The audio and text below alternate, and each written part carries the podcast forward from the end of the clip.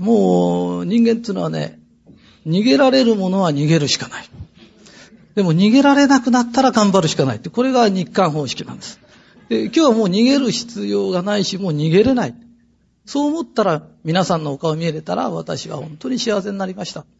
ええ、それでですね、じゃあ、あの、ついてる話行きましょうよ。で、ついてるついてるって何ですかっていうことになると思うんですけれど、ついてる、えー、私も毎年納税に乗せてもらってます。それから、私はあの、中学校しか出てないんですよ。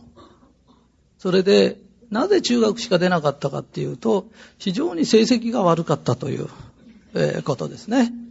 えー、大概はあの、簡単な理由なんです。シンプルですね。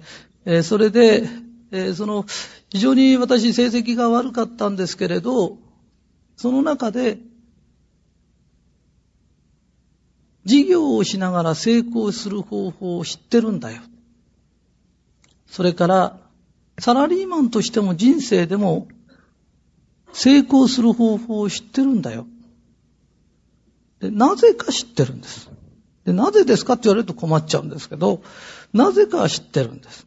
で、それが、実はついてるという言葉なんです。で、この言葉を言ってると、後でいろいろ実験してもらったりいろいろするんですけど、ついてるという言葉にはすごい力があるんです。ね。えー、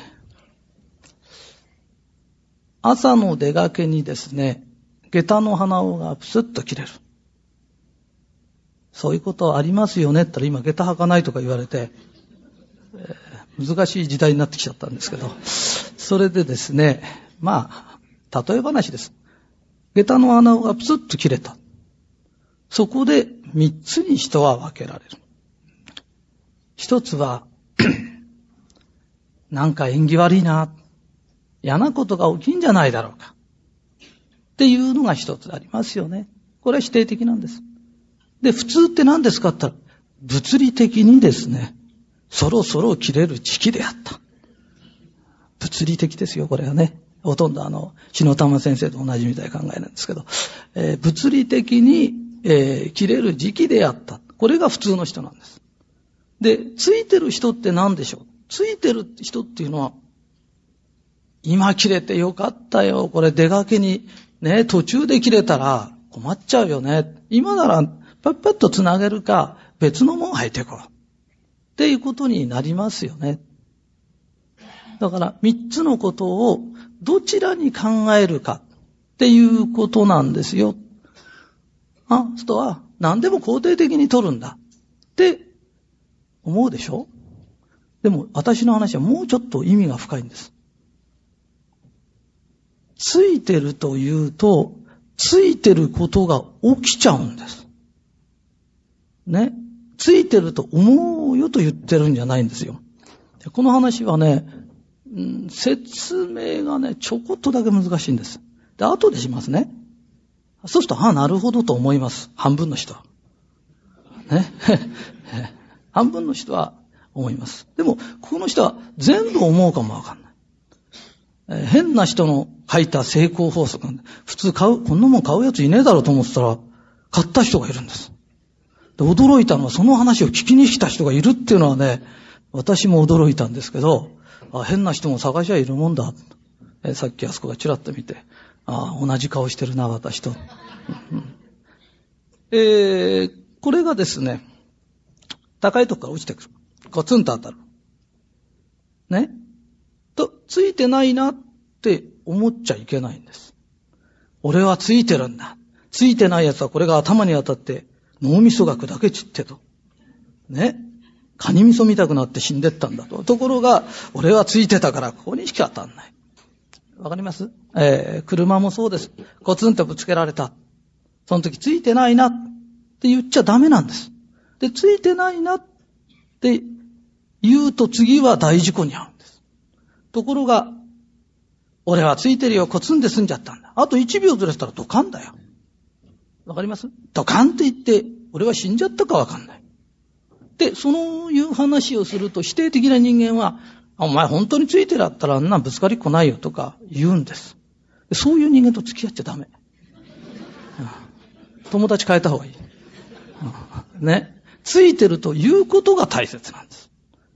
えー、ここは地下ですから、電波は流れてないと思います。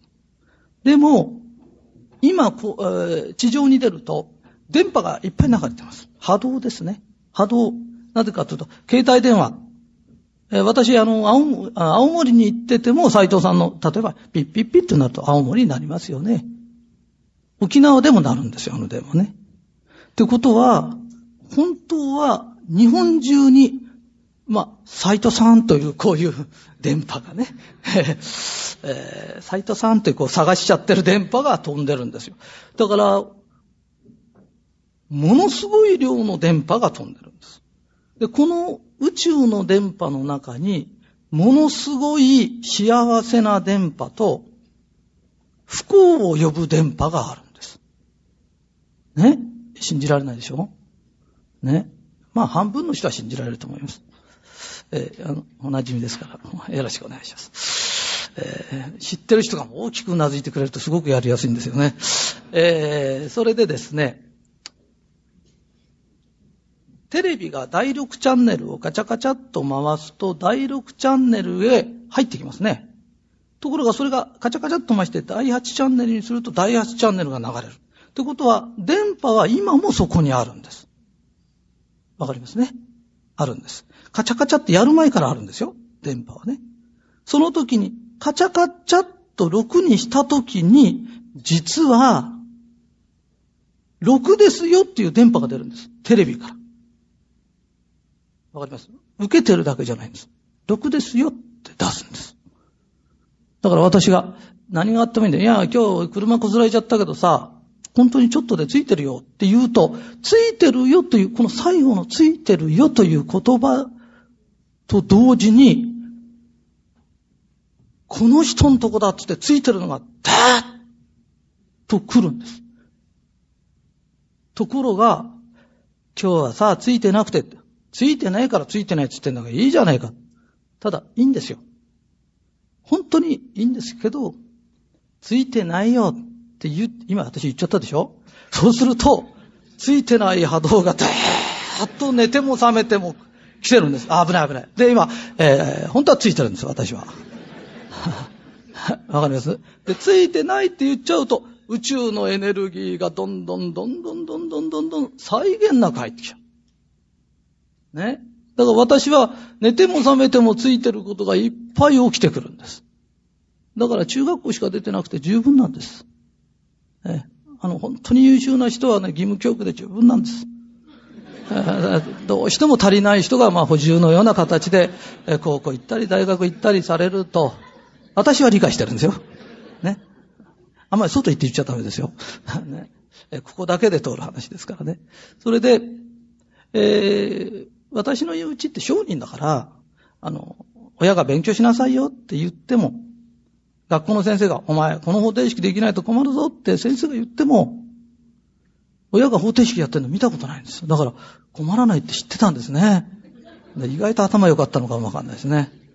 で、斎藤お前、あの、英語ぐらい喋れないと外人に話しかけられて困るぞって言ったんだけど、私未だに一回も話しかけられたことないんです。ただの一度もありません。え、ついてる人の人生ってそういうもんですよね。困らないようにできてるんです。それで、本当に英語が必要な人は英語を聞くと爽やかに聞こえるんです。で私みたい英語に縁のない人は雑音に聞こえちゃうんです、あれが。すっごくわからなく聞こえるんです。であれが心地よく聞こえる人は、そういうことをする定めなんです。だから人間は困らないようにできてるんです。それを親が、お前これやったら困るぞ、とか、ね？本当に困ると思ってる方は自分が困るんです。お母さん今から大学行ってください。ね？あなたが困ると思ってんだから。困らないと思ってる人は困らないんです。困ったことは起きないんです。だついてるよ、ついてるってこの言葉は、本当に魔法の言葉なんです。右手をお金のマーク。こうやってやってみてください。はい。右手ですよ。左手やっちゃダメですよ。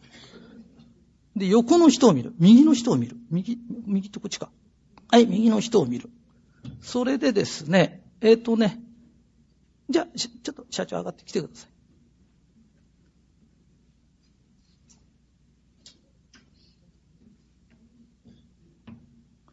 いいですか？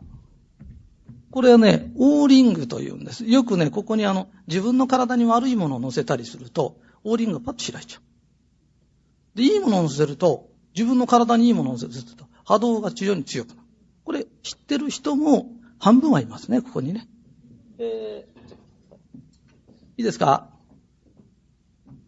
これですね。ちょっと、ついてないついてないって連続してて。ついてないついてないついてないついてないつって。わかります？ついてないって言っただけで体の力が抜けちゃうんです。俺はなんでガニになったんだろうついてないんです。わかります？俺はなんで胃潰瘍になったんだろうついてないんです。なぜかと同じ生活しててもならない人もいるんです。ね、遺伝だったらずーっとね、大体、癌の遺伝、家系なんてあるわけない。そしたら、はるか前に死にたいてんだから。ね、よ、よく考えればわかる。えー、じゃあ今度はついてるついてるね。ついてるついてるついてるついてるついてるついてるついてる。この力。これ自分でね、今ちょっと試してください。この言葉が入ってくるだけでエネルギーが入ってくるんです。エネルギーが入ってくると力が違っちゃうんです。で、ちょっと隣の人にですね、こちらへむ、こちら。だからこちらの人をやるってのはどうでしょうまあ、誰かちょっとやってみてください。じゃまず最初ついてないからね。で、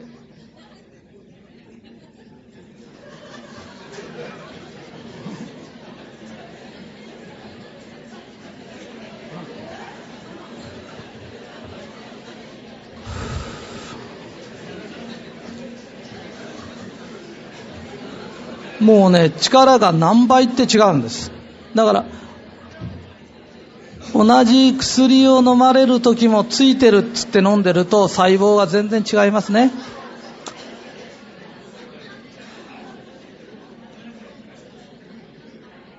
OK ですか？大丈夫ですね。やってみましたね。ちょっと私熱くなってきたんで頑張ります。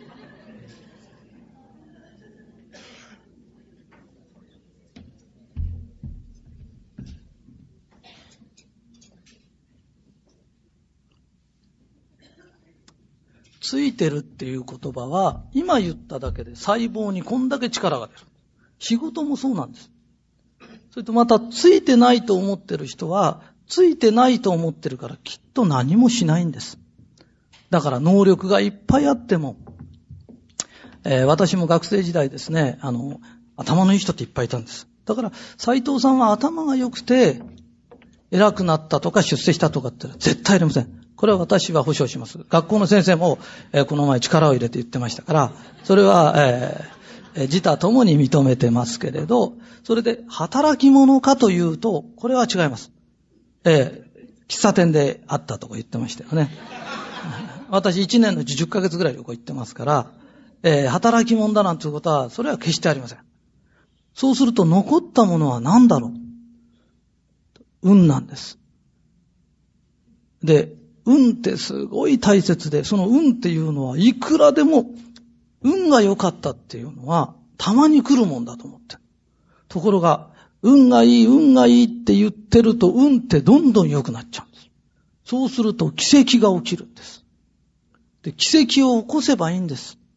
だから、私が、納税で一番になるっていうのは、1億2000万分の1なんです。1億2000万分の1ですよね。2年目ってのは1億2000万かける1億2000万なんです。6年連続するってことは、1億2000万かける1億2000万かける1億2000万、まだか ?1 億2000万と。大変な数でしょ？いくつになるかわかりますか？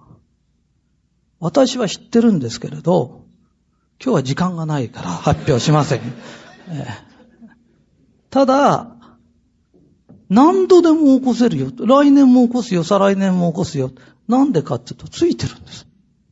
だからよく他の人で、自分は斎藤さんのことを目標にしたり、ライバルだと思ってます。やめなさいって。あんた実力なんだから。で、私は運なんだ。運は天が与えるもんなの。で、天と喧嘩しても勝てないからやめなさい。で、俺のことやっつけるんだったら、もっとついてる人間なんだぜ。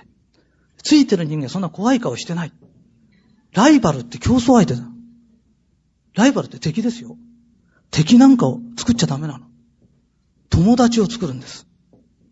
ね？うちの社長たち仲いいでしょ？ね？仲いいとみんなで助け合って教え合うんです。だから競争するより協力した方がいいんです。簡単なんです。学校の先生も、みんな自力で頑張んなさいよとか、隣見ちゃダメとかって言うから、成績が悪かったんですよ。なぜ助け合えって言わなかった？みんなで助け合えばみんな100点だったんですよ。一人だけ100点なんてことはなかったんです。それを、日頃は助け合いって言ってて、試験の時は見るなよとか、ね、斎藤見太郎とか言う、あれは良くないですよ。だからそれよりみんなで協力し合ってやるんだよ。世の中ってそういうもんなんだよ。ね？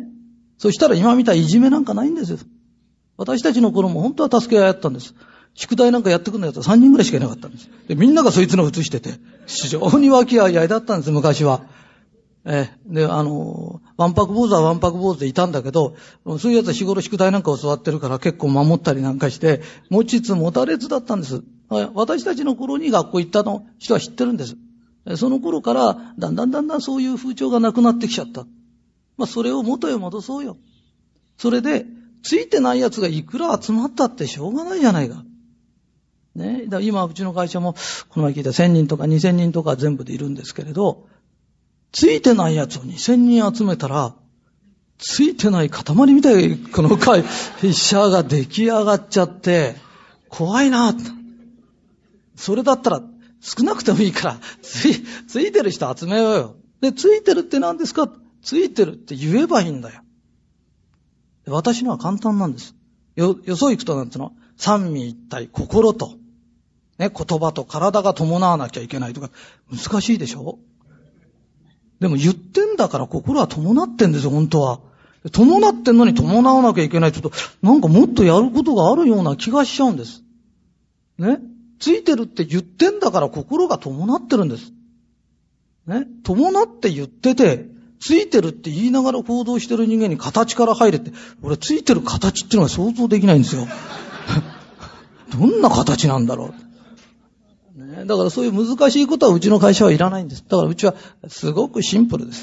だからついてる、何かにつけてついてる言わなきゃダメですよ。言うこと、いつも思ってんですよ。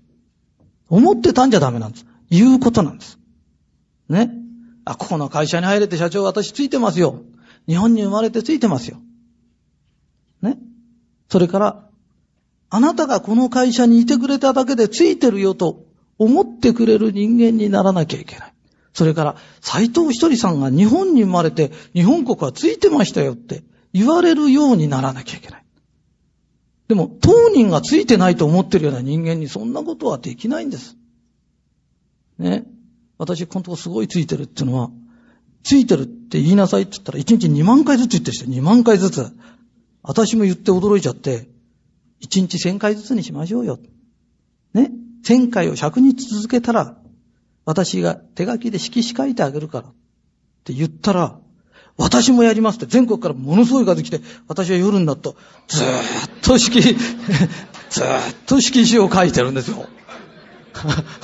ついてるでしょ？ねえー、世の中いろんなことが起きるんです。でもそれもついてることなんです。で、今日こうやって呼ばれた話ができることもすごくついてるんです。ああ、いい仲間がいるな。それで、ついてるって言えばいいんだ。ね。ちょっとだけおさらいさせてね。私は泳げないんです。泳げない私が今日、鮭を食った。これはありえないことなんです。ついてるんです。でご飯も食べたんです。私は一粒の米も生まれてから作ったことない。それが三度三度ご飯を食べれるってすごいついてるんです。わかります？日本に生まれてついてるんです。えー、世界がなんか30億か40億か、ちょっと私数字に弱いんでわかんないんですけど、人間がいる中で、衣食が足りてる、食べ物、洋服がまともに着れるのは5億人しかいないって話聞いたことあるんです。その中の1億2000万全員入ってるんです、日本って。すっごい豊かな国なんです。ここに生まれたのはついてるんです。なおかつ、もうちょっと前に生まれると雨が降らずに爆弾が降ってきたんです。ついてるでしょ？ね？で、我々は爆弾も降らない中に生きてられるんです。すごいついてるでしょ？ね？で、ついてるっていろんなことで思い出すと、道端に咲いてるタンポポを見て、ああ、かわいいな。俺はついてるな。あの花を見て可愛いと思えるんだ。前は気がつかなかった。些細なこと、些細なことについてる、ついてるって思い出してくると、ハッピーになってくるんです。幸せなんです。そうすると、どんどんどんどん月が来る。で、これが大事なんです。ね。本当は一個だけで済みゃいいんですよ。ただ問題がもう一個あるんです。これはもっと簡単なんです。だんだん簡単になるのが私の話なんです。学校はだんだん難しくなってくるでしょ？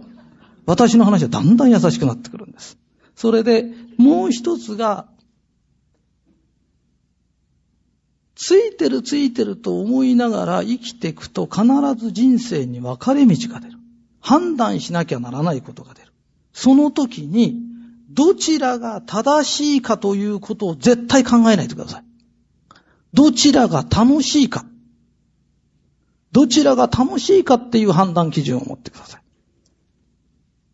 そうすると、どちらが楽しいかなんかで考え出したら、俺は会社行かないで寝てるよ。っていう方もいるんですけれど、我々はちょっと大人の魂だと思ってください。なぜかっていうと、会社行かないで3日間ばかし寝てると、間違いなく、あなたの椅子はなくなるんです。わかりますよね。えー、こんなカードをもらってカードで買い物する。洋服バンバン買っちゃって楽しいのよ。間違いなく1ヶ月後にお勘定来ますからね。えー、これはもう引力の法則より硬いですから。で、それぐらいのことは頭に置いといて、どちらが楽しいんだろう？っていうことを考えたとき、必ず楽しい方が成功するんです。えー、宗教戦争も、えー、キリスト教が正しいとか、海教徒が正しいとか戦争になっちゃうんです。キリスト教のが楽しいんだとか、海教徒のが楽しいんだと。いや、楽しい奴が二つ集まってもよかったねとか、最後にけん喧嘩にならないですから。どっちが正しいって始めた時、必ず戦争になります。この前の共産主義が正しいか、民主主義が正しいか。えー、その結果、えー、随分戦争して死んだんですけれど、あれもどっちが楽しいかっていうことだったら誰も知らないんです。えー、俺も楽しいんだよって、あんたも楽しいでよかったねと。こうなっております。えー、で、いろんな応用問題あるんですけど、この前あの、昨日ですね、えー、兄弟で、会うとね、仲が悪いからね、イライラしちゃう。ね。兄弟なら全員仲いいわけじゃないんですよ。仲の悪い人もいるんです。で、そういう人はどうしたらいいんでしょうって言ったら、どっちが楽しいかって考えてごらん。そしたら会わない方がいいんです。兄弟だから会わなきゃいけないと、どっちが正しいかなんです。ね。あの、相性の悪い人が会うと殺されることがあるんです。本当なんですよ。ね、通り魔はしょうがないんですよ。通り魔は諦めてくださいね。通り魔ですから。そうそう通り魔避ける方法とか急に聞かれてもダメだけど、日頃仲悪い奴はずっと昔から分かってんです。ね。本当にこう、あいつ刃物ぐらい持ち出すやつって本当は知ってんですよ。だから会わなきゃいいんです。で、なぜ会わなきゃいいかというと、殺されないだけじゃないんです。相手は人殺しにならずに済むんです。ね？どっちかが避ければいいんです。で、避けちゃっていいんですか？何でも戦わなきゃいけないと思ってる人がいるの。新幹線は300キロで走ってくる。それをまともにぶつかったら死んじゃうんですよ。ちょっと避けてごらん。風ぐらいしか来ないから。ちょっ、わかります？人生って、ちょっとこれなんですよ。これができるかできないかでね、全然違うんです。それも何でもこう、面と向かってね、ドーンと当たんなきゃいけない。えー、特に男の人ってのはそういう傾向強いんですよ。女の人ってのは、あの、女強いですからね。えー、強い魂が女になる。弱い魂が男になる。えー、これ、えー、女がどうしてもわかんないんですけど、女って何ですかって聞かれたら、えー、おちんちんのついてない男なんだ。で、我々は、猿から進化したんですよ、男ってのは。で、女はゴリラから進化したからね。進化の過程が違うんですよね。で、えー、何の話か分かんなくなっちゃったんですけど、まあ、ちょいと避ける。それで、その、どうしてもその弱い方の男が、男だから逃げちゃいけないような気になるんですよ。ね。昨日もあの、えー、なんと、なんとかいうあの、失楽園の話が出て。失楽園で最後あの、女にこう、なんかあれして、最後性作りかなんか飲んで死ぬっていう話だったんですけど、えー、あの話はおかしいんだ。女房がいて、彼女までいる奴が死ぬ必要がないんだと。死にたいのは一人もいない奴で、女房もいない、彼女もいないような奴が死にたいんで、なんで二人もいる奴が死ぬんだと。そういう無茶苦茶なことは私は嫌いなんだと。まあ、それでですね、ちょいと避ける。で、人生って楽しい方がいいんだよ。魂の第三段階。魂は第一段階がずーっと長く続いた。それがどういう時代ですかっていうと、強い者が天下を取る。強い者が指導する。なぜかというと狩りやってたから、バラバラだと獲物が取れない。飢え死にしちゃうんですよ。だから、強い者が統率を取る。その次に農業がやるようになったら、農業もそうなの。一斉に米を植えないとね、植え死にしちゃうんですよ。私は個性を出して来月にしますとか、ちょっと植え死にしますからね。あの、米っての植えるとき植えないとダメなんですよ。まして日本ってのは一回しか取れない国だから。ね。一回失敗しちゃうと植え死にしちゃうんですから。そんな蓄えないですから、昔は。そうすると、統率者がいる。殿様がいたんです。でも、魂が成長したら、いつ米植えりゃいいかぐらい分かったよ。狩りの方法も分かったよ。ね。そしたら強い奴が何でも横暴なこと言ってていいんじゃないんだ。殿様、昔は殿様の前に来て、あの、地べたに座って挨拶しないと切り殺されたんですよ。ね。そういう時代が続いてたんだけど、その後明治になってから、どっちが正しい論が入ってきた？どっちが正しいんだ。正しきがゆえにも正しきって言ってる人間が、非常に良かった時代があるんです。何が正しいかわかんないから。ね。で、もう大体わかってる。人殺ししちゃいけないとか、ね。泥棒しちゃいけない。わかりますよね。私も、いい女だと、いい女だなと思って、いいケツしてるなとかと思います。これは男の人みんな思うんですよ。だけど、触っちゃいけないを知ってるんです。わかります？触っちゃいけないんですよ、あれ。思うだけ。で、ここはもう、どうするともう、魂は第三段階に移った。で、第三段階って何ですか？って言って、もう分かったから、楽しい方を選ぼうよ。うちの、えー、スリムドカンとかね、お嬢様臭い。今度ね、あの、なんつうの、精力剤で、金立ちキンキンっていうのを作った。お父様くどいって名前にしようやったら、これはいいな。ね、効きそうだ。で、要するに、あの、ユンケルってのは、えー、1000円とか2000円とか3000円とか、ああいうネーミングが予想。4畳半用と8畳用。もう部屋数でこうね、そう、すごく楽しいな。で、なんでこんなことしてるかというと、いいものだから発売するんです。いいものは分かってるんです。だとしたら、楽しい方がいいんです。だからもっと楽しく、もっと楽しく、楽しさをメインにしていかないと、人生って苦しくなっちゃうんです。で、いつか思い出してください。どうもうまくいかないな。俺はそういえばうまくいってた時は楽しい方を選んでたんだ。それがあるし、立派な人。立派な人ってのが危ないの。立派な人だとその人の言うこと聞こうって気になっちゃうの。ね。で、あんまり立派な人の意見を聞くと、正しきがゆえにも正しきの方に引きずられちゃうんですよ。ね。で、そうすると人生がうまくいかなくなる。もしうまくいかなくなったら、俺は最近ついてるって言ってないや。それから分かれ道に来た時に、またもう、どっちが正しいかで決めてた。どっちが楽しいだろう。正しくて楽しいのがあるんです。正しくて楽しい方です。で、正しいなんてのはもう魂が第三段階だから分かってるんです。ついてる。これは日常言わなきゃいけないこと。言ってればいいんです。そして、分かれ道に来たとき、困難があったとき、何かがあったとき、楽しい方を選ぶ。正しい方を選ぶと苦労が山のように入ってるの。それがブワーッと出てきちゃう。だから開けちゃダメよ、これ。ここれ開けるとね、あの、大変なことになっちゃう。ところが、楽しい方を開けると成功が待ってる。だから私のお弟子さんやなんかみんな楽しい楽しいって言ってついてきた。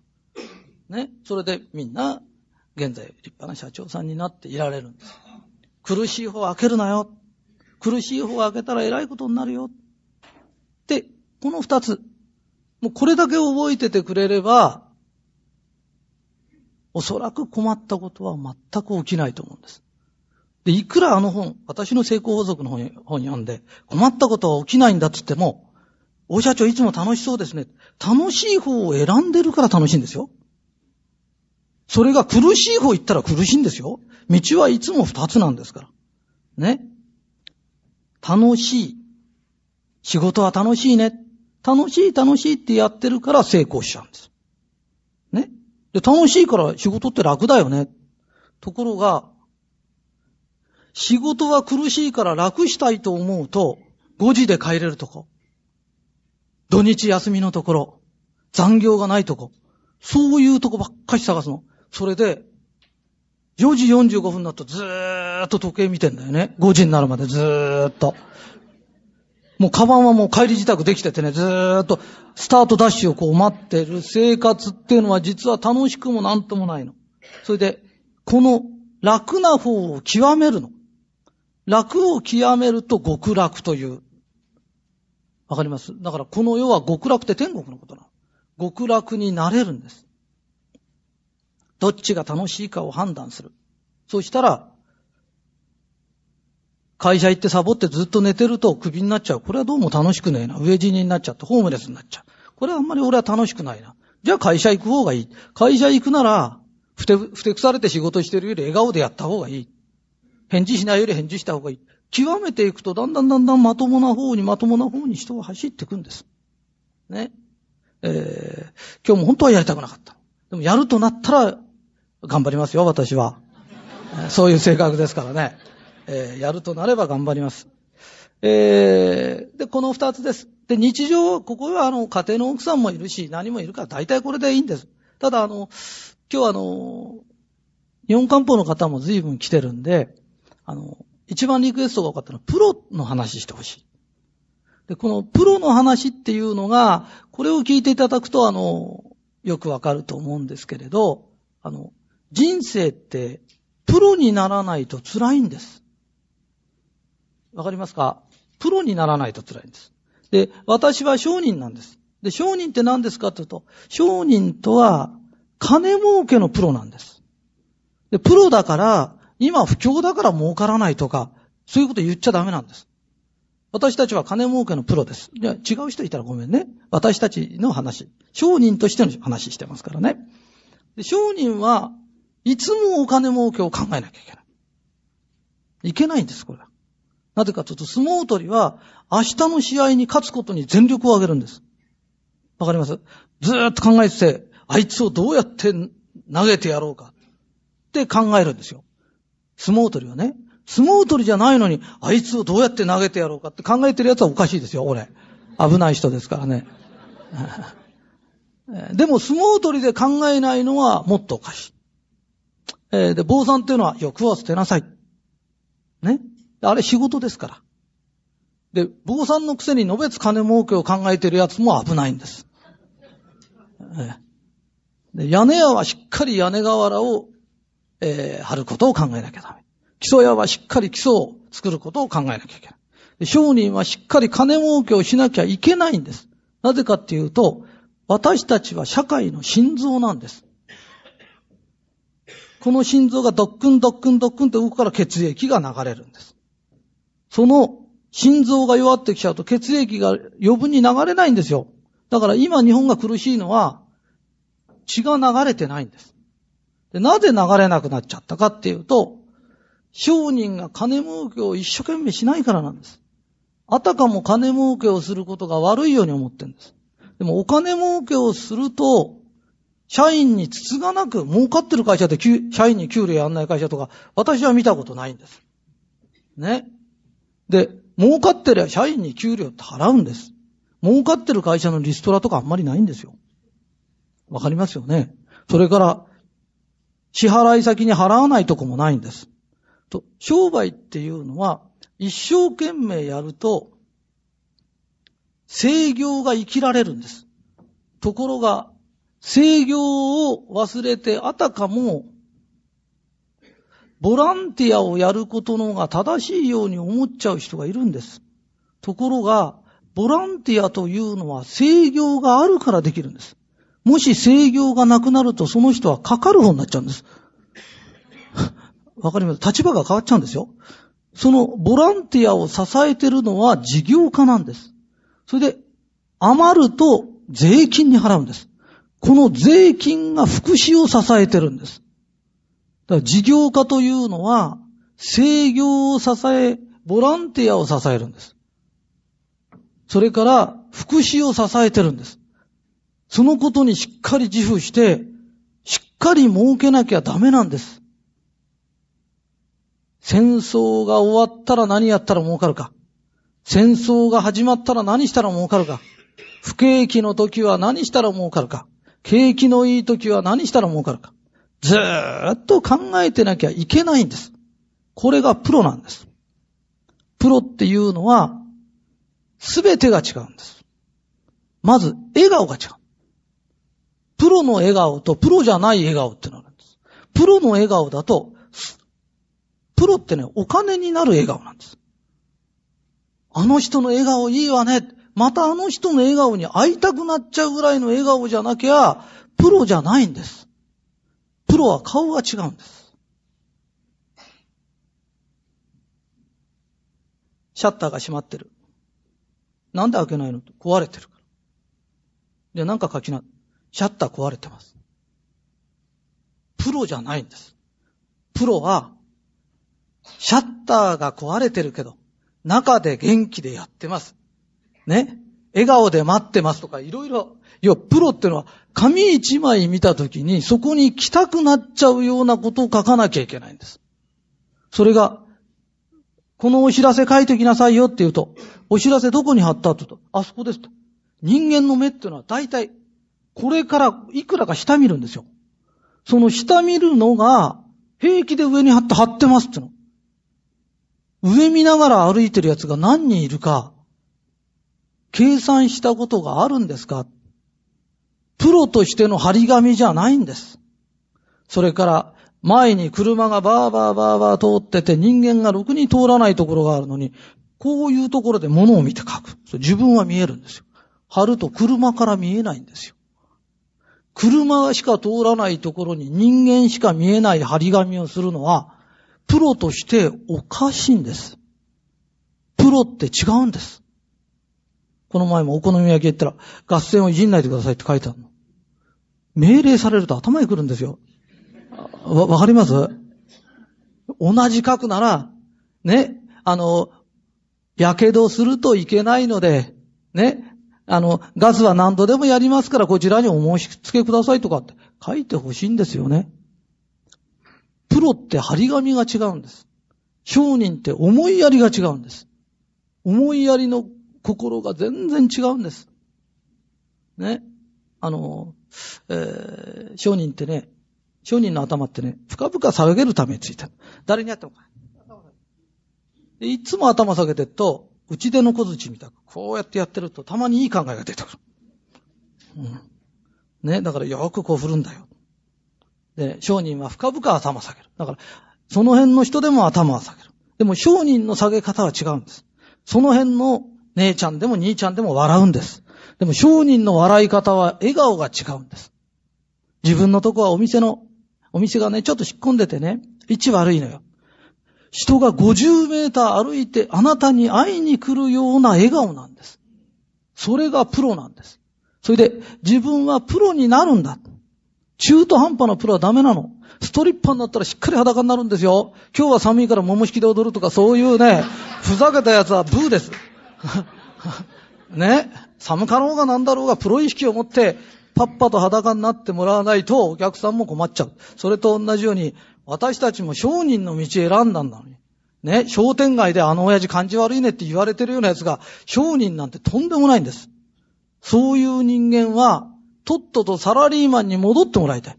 で、戻ると、サラリーマンもプロにならなきゃ大変なんです。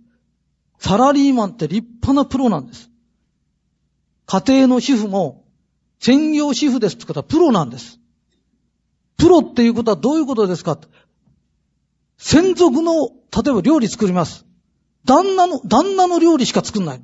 旦那の料理しか作らないのに、いつもまずい。コックなんかいろんな人の料理作ってんのに合わせんのに、旦那のしか作らないのにまずいと。これはプロとしての自覚がないんです。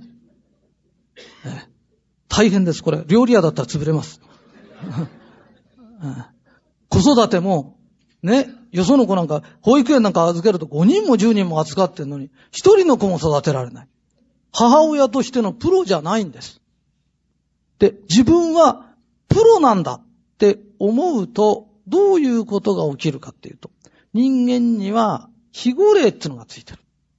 ね、信じなくていいのよ。信じなくていいからね。死語霊がついてる。で、これは誰にでもついてる。ところが、プロだと思った人にだけは、指導霊というのがつく。で、その指導霊が、いろんな本を、ふっと本屋行って本が、手が行く。テレビでパッとあれ見る。要するに、プロとして自覚すると気づきが出てくる。これが指導霊がやってくれるの。それで、なおかつ頑張ってると指導霊はくるくる変わるんです。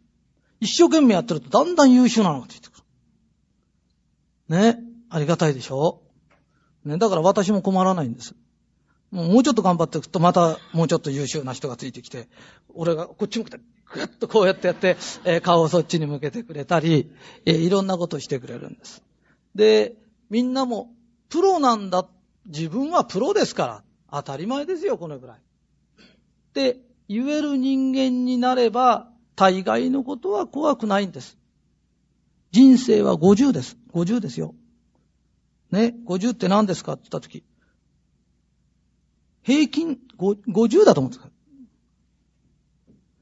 ？50のところへ70の覚悟で行ったやつは楽でしょうがないんです。ところが30の覚悟で行くともうひどい目に遭う。この残りの20分がえらい目に遭うんです。ね。えー、隣のあの京都の MK タクシーの社長がね、この人すごいなと思ったのは、あの方は朝鮮から出てきて、えー、一台でタクシー会社作ったんだけど、その時に、同じ朝鮮人の仲間でも、朝鮮人だって馬鹿にされる馬鹿にされるって言ってる人がいるけれど、そうじゃないんだ。日本人だってアメリカに移民に行ったりブラジルに行った時、ものすごい馬鹿にされたんだ。人の国に行くってのはそういうことなんですよ。日本人が飯食ってたら俺たちは麦飯食えばいいんです。日本人が9時間寝たら私たちは7時間寝て頑張ればいいんですよ。って言うんですよね。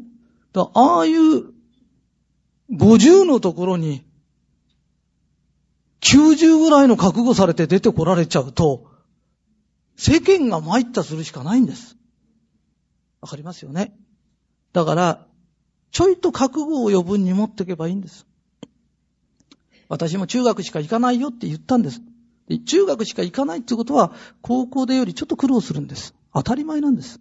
だから苦労させたくないから親だって行け行けって言うんです。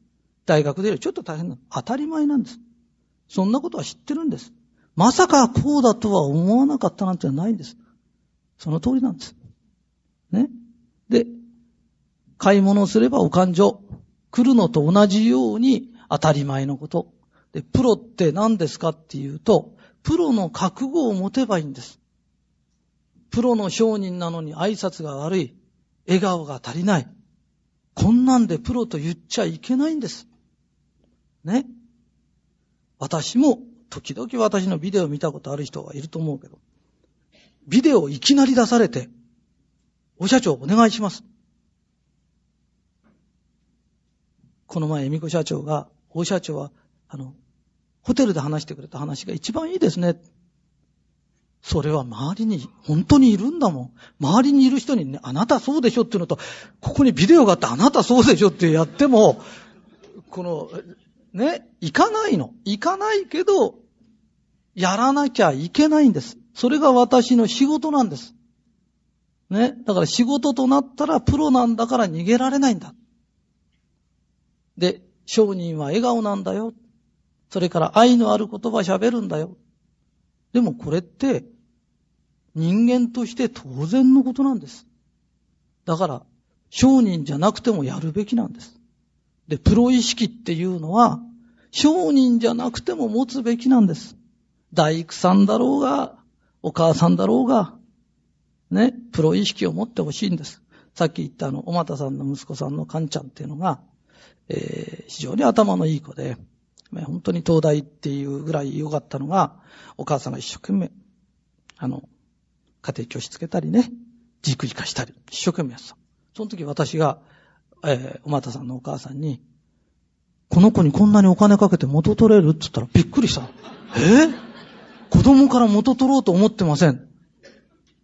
それを聞いて私は驚いたの。なんでかっていうと、サラリーマンじゃなくて自分ちの会社の後継がせなきゃいけないんですよ。会社の後継がせなきゃいけない子供を、商人って元取っただけで儲け出さなきゃいけないんですよ。それを、親が儲けが出なくていいような形で育てたら、みんな子供の代になったら潰れちゃいますよ。私たちって使命が違うんです。あの、大勢の人を食べさせていかなきゃなんないのよ。だから、カンちゃんにとって一番大切なのは、元取った他に儲け出す。ね？で、その話をコンコンと言ったら、カンちゃん高校出て今働いて、立派に働いてるんですけれど、ね？あの、本当に元が取れるかどうかを考えなきゃいけない。で、その時に、親は、お前を大学やると元が取れないんだよ。計算してごらん。それぐらいじゃない、この計算パパ、あ、そうだねお母さん元取れないね。これなら俺がっちり働くよ。この方が元取れるもんね。わかります？元取るのは当たり前。利益を出すのがプロなんです。笑顔っていうのは大変なお金になる。ここがホテルだとする。ここを儲け出さなきゃいけない。その時に、えー、ルームサービスを揃えて何揃えてってやるだけで膨大なお金がかかっちゃう。と利益が出ない客が来ても。ね？皆さんは私の社員だとすると、ルームサービスありますか？って言うと、寿司でも何でも取れますよとかってよそから取っちゃう。ね？それで、なおかつ相手に、最近お客さん少ないんですけど、なんかいい方がありませんかねってニコニコってすると、こいつ俺を頼ってるな。頼ってるなと思ったで、こうしなさい、ああしなさいって言ってるだけで仲間だから、だんだんだんだん仲間増えてきちゃう。ね？で、笑顔と相談っていうのは、途方もないお金になるものなんです。ね。で、我々はお金一生懸命儲けて、一生懸命使う。で、余ったら税金ある。これが仕事なんです。我々は心臓なんです。心臓が腎臓みたいなこと言っちゃダメよ。心臓が肝臓みたいなこと言っちゃダメなんです。ね。世の中の肝臓みたいな、肝臓ってのはこの毒を消してと、これはおまわりさんみたいな仕事なんですよ。おまわりさんが金儲けばっかし考えちゃダメよ。その代わり、商人で金儲け考えない人間は、侍で堅実ができないのと同じなんです。これはろくな侍じゃないんです。自分の仕事は何か自分は立派な大工なのか自分は立派な主婦業なのか自分は何なのかそれをびっちり見極めて、そのことに没頭する。そのことを突き詰める。だから、私はテレビ出てくださって嫌だ。俺はタレントじゃないんだ。私は商人なんだ。商人は商人として生きるのが当たり前なの。ね。でも無理やり出せ、このお面かぶって出たでしょお面、こんなちっちゃいお面だからかぶってたら太りましたねって。太ったんじゃなくて、お面がちっちゃいんだって。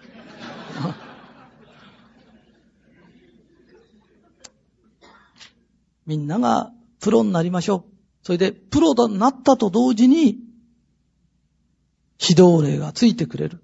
そのことを信じるんです。そうすれば、私のように、えー、学業がですね、あまり良くなかった人も成功できる。決して働き者じゃなくても成功できる。